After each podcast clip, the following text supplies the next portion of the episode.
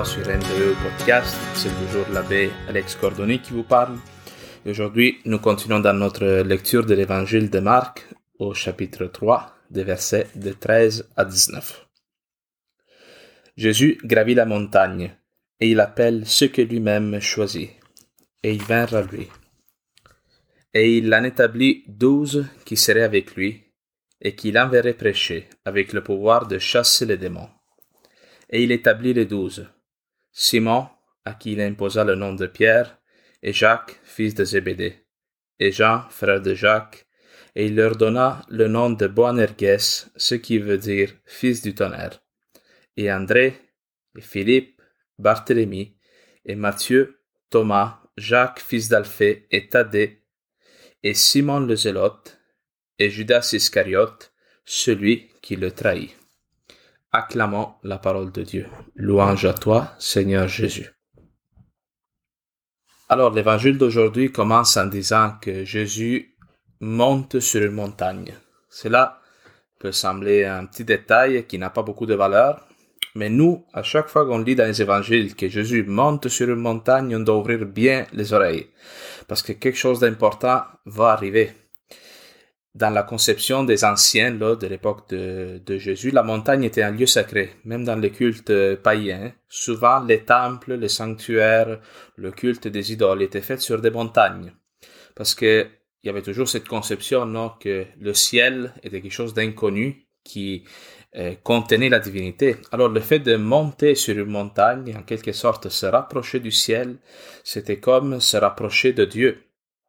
Euh, quitter la ville, euh, le, travail de tous les jours, non, les occupations, les personnes, les foules, et se retirer sur la montagne, un endroit euh, où il n'y a personne, où il y a du silence, et qui a une dimension mystique. Je ne sais pas si vous avez déjà eu cette expérience de monter sur une très haute montagne, là, à 3000 mètres et plus, là, de, de toucher les nuages, des fois de monter au-dessus des nuages même c'est vrai qu'on ressent quelque chose de particulier, on sent comme quelque chose de spirituel, non, quasiment.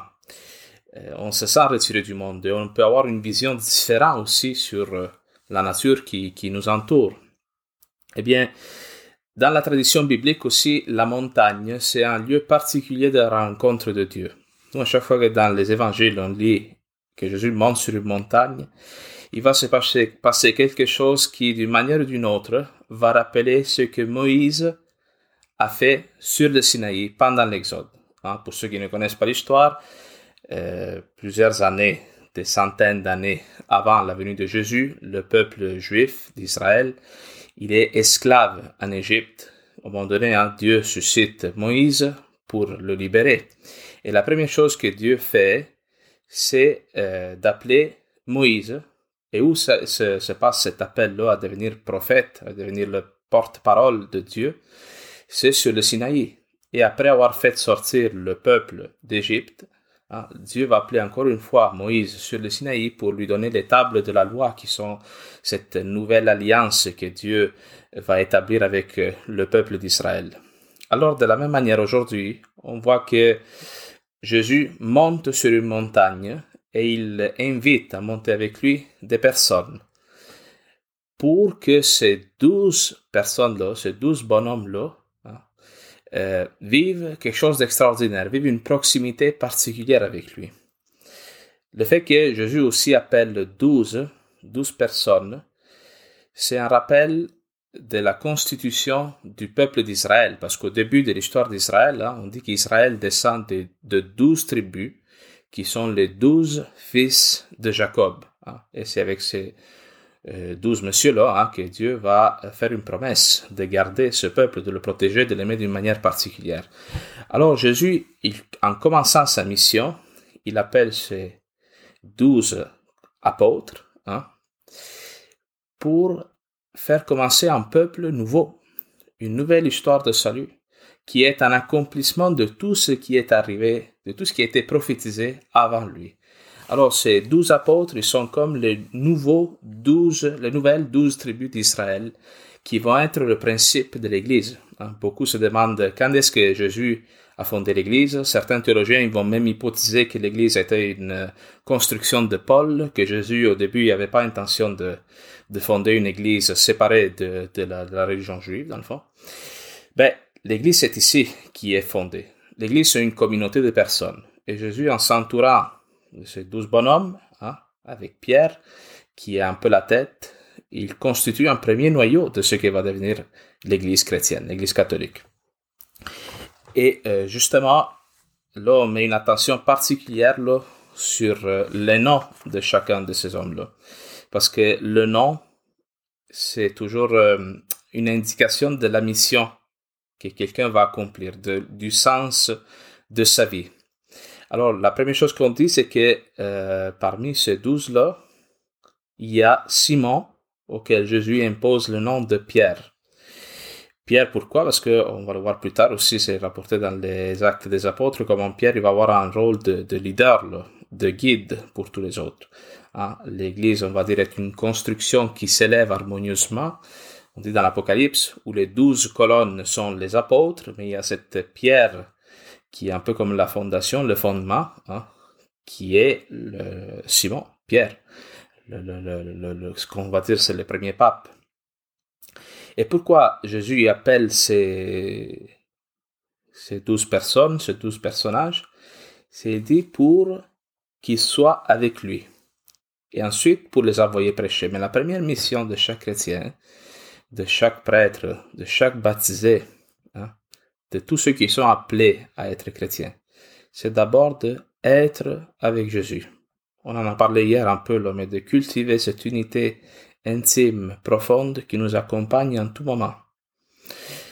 Dans cet évangile, on dit aussi qu'il euh, les invite à être avec lui parce que à l'époque où Jésus exerce sa mission, lui est considéré un rabbi, un maître, quelqu'un qui enseigne, et à l'époque, la formation, une formation, ça se passait pas seulement sur les bancs d'école. Quand quelqu'un se mettait à la suite d'un maître, euh, il allait vivre avec lui. Il passait du temps avec lui parce que le maître, il n'enseignait pas seulement par des paroles, mais par son exemple. Alors, pour apprendre de lui, ses disciples, ses apôtres, il devait le suivre dans toutes ses actions de la vie. Et de fait, on dit que euh, Jésus, quand il est en Galilée, il vit chez Pierre, à Capharnaüm. Euh, aussi dans l'évangile de Jean, à un moment donné, Jésus invite les disciples à venir et voir où il demeure. Alors on dit que Jacques et Jean, non, ils vont, vont voir où est-ce qu'il demeurait. Ça, ça veut dire qu'ils, concrètement, ils vont s'attacher, ils vont fonder une communion de toute la vie. Ah, plusieurs de ces apôtres-là aussi étaient mariés, ils vont quitter leur famille parce qu'ils sentent là qu'il y a un appel particulier à s'établir, à demeurer physiquement et spirituellement avec Jésus. Alors ça, c'est notre appel à nous tous. Ne pas perdre cette intimité-là, parce que sans cette intimité-là avec le Seigneur, cette proximité, cette amitié avec lui, ben, c'est impossible de faire la deuxième chose qui est mentionnée dans le texte, c'est-à-dire aller euh, prêcher, témoigner de notre foi par nos paroles et par nos actes. Hein, c'est, on peut le faire sur nos forces des fois, faire semblant d'être chrétien, mais à un moment donné, les gens sentent quand notre témoignage n'est pas vrai, quand notre témoignage, notre vie chrétienne n'est pas appuyée sur l'esprit, mais qui est le fruit d'un effort, d'un désir de vouloir être une bonne personne. C'est différent quand notre sainteté sent le, je dirais quasiment le parfum de Dieu, le parfum de l'Esprit Saint. Bon, alors on continue. Et qui appelle Jésus? Jésus, est-ce qu'il appelle des savants, des sages? Il appelle Simon, euh, Jacques, Jean, des pêcheurs, des gens qui faisaient la pêche, des personnes d'humble condition. À un moment donné, dans les actes des apôtres, quand Pierre se trouve devant le Sanhédrin, qui était comme le tribunal juif, c'est dit clairement dans les actes des apôtres, c'est quasiment drôle, il dit qu'il était un homme sans instruction, un homme qui, euh, espèce de, je dirais pas un analphabète, mais quelqu'un qui avait une instruction très basique, là. Euh, c'était pas des intellos. Jésus aurait pu aller choisir ses disciples à Jérusalem, en Judée, un milieu plus proche du temple, dans la classe des pharisiens, des personnes instruites. Mais non, lui, il choisit des ouvriers. Hein, dans le texte, c'est mentionné aussi Matthieu, qu'il était un collecteur d'impôts, donc, euh, dit plus simplement, un voleur. Euh, il choisit même on dit à la fin Simon le zélote. Le zélote, c'était une, une classe de, de, de, comme de terroristes, on pourrait dire quasiment là. C'était des guerriers qui n'acceptaient pas l'envahisseur romain et qui utilisaient comme une action de guérilla euh, pour s'opposer à eux. Alors, très probable, c'est très probable que Simon est déjà tué. C'est un assassin, quelqu'un qui, qui, a fait, qui a versé le sang. Et Jésus l'appelle, et on va dire jusqu'à Judas Iscariote, celui qui le trahit. Et ça, c'est une parole d'encouragement pour nous tous. Le fait que Judas ait été choisi, c'est quelque chose qui doit nous consoler à nous aussi.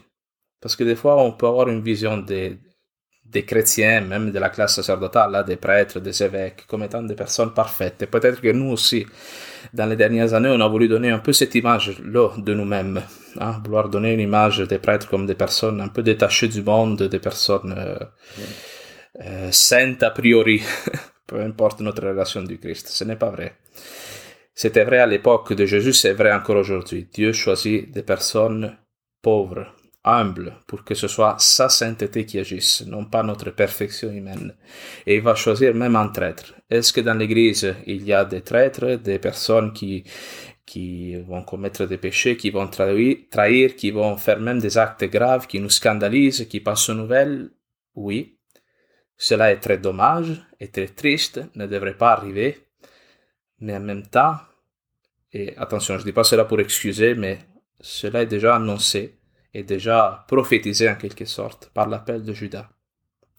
Judas est appelé par Dieu, par Jésus-Christ, hein, à le suivre, même s'il sera le traître, pour que nous ne perdions pas de vue que nous tous nous sommes choisis par Jésus-Christ, alors même que nous le trahissons par nos péchés alors même que nous nous éloignons de son amour, de sa miséricorde, nous nous éloignons de la parole de Dieu, qu'à un moment donné on peut rejeter la foi, ben, l'appel de Judas nous rappelle que l'amour de Dieu est plus grand que notre trahison, est plus grand que notre éloignement. Cet homme-là, il a une possibilité de suivre le Christ, hein, qui va refuser à un moment donné, qui va mépriser. Et Judas, euh, souvent on se pose la question, est-ce que Judas a été condamné, est-ce qu'il est en enfer aujourd'hui, Judas?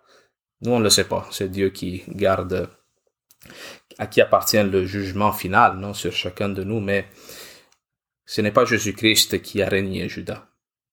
Ah, Jésus-Christ, Judas aurait pu euh, faire comme Pierre, non demander pardon, se convertir, mais il a refusé ce pardon du Christ. Hein. Il, s'est enlevé la vie, non scandalisé probablement par son péché, par sa trahison. Alors, ça, c'est quelque chose de très vrai aussi pour notre vie spirituelle. Nous tous, des fois, on peut en venir à être scandalisés de nous-mêmes à commettre des actes qui nous surprennent, qui, qui, qui, qui nous découragent de nous, et refuser le pardon de Jésus-Christ, croire que notre mal, le mal que nous avons commis, ne peut pas être pardonné par Dieu. Mais Judas, lui, a refusé. A refusé, c'est ça son, je dirais, son mal le plus grand. Même pas la trahison du Christ, mais le fait d'avoir refusé cette miséricorde après, de laquelle, par exemple, euh, Pierre a bénéficié. Pierre aussi a régné de Christ pendant sa passion lui qui est le premier pape, non, le chef. Mais lui était capable de se convertir, de, recommencer, non. Jésus-Christ, à la fin de sa vie, va lui dire, Pierre, m'aimes-tu? Il va poser cette question trois fois, comme trois fois Pierre, il a régné le Christ. Et Pierre, il va reconnaître son péché, il va recommencer. Alors nous tous, ne, nous, comme dit le pape François, ne nous fatiguons pas de demander pardon à Dieu et de savoir que même si nous sommes faibles, si nous sommes incapables, des fois on se sent limité, le Christ continue de nous appeler. Il continue de nous inviter à chaque jour à monter sur la montagne, à vivre cette unité intime, particulière avec lui. Amen.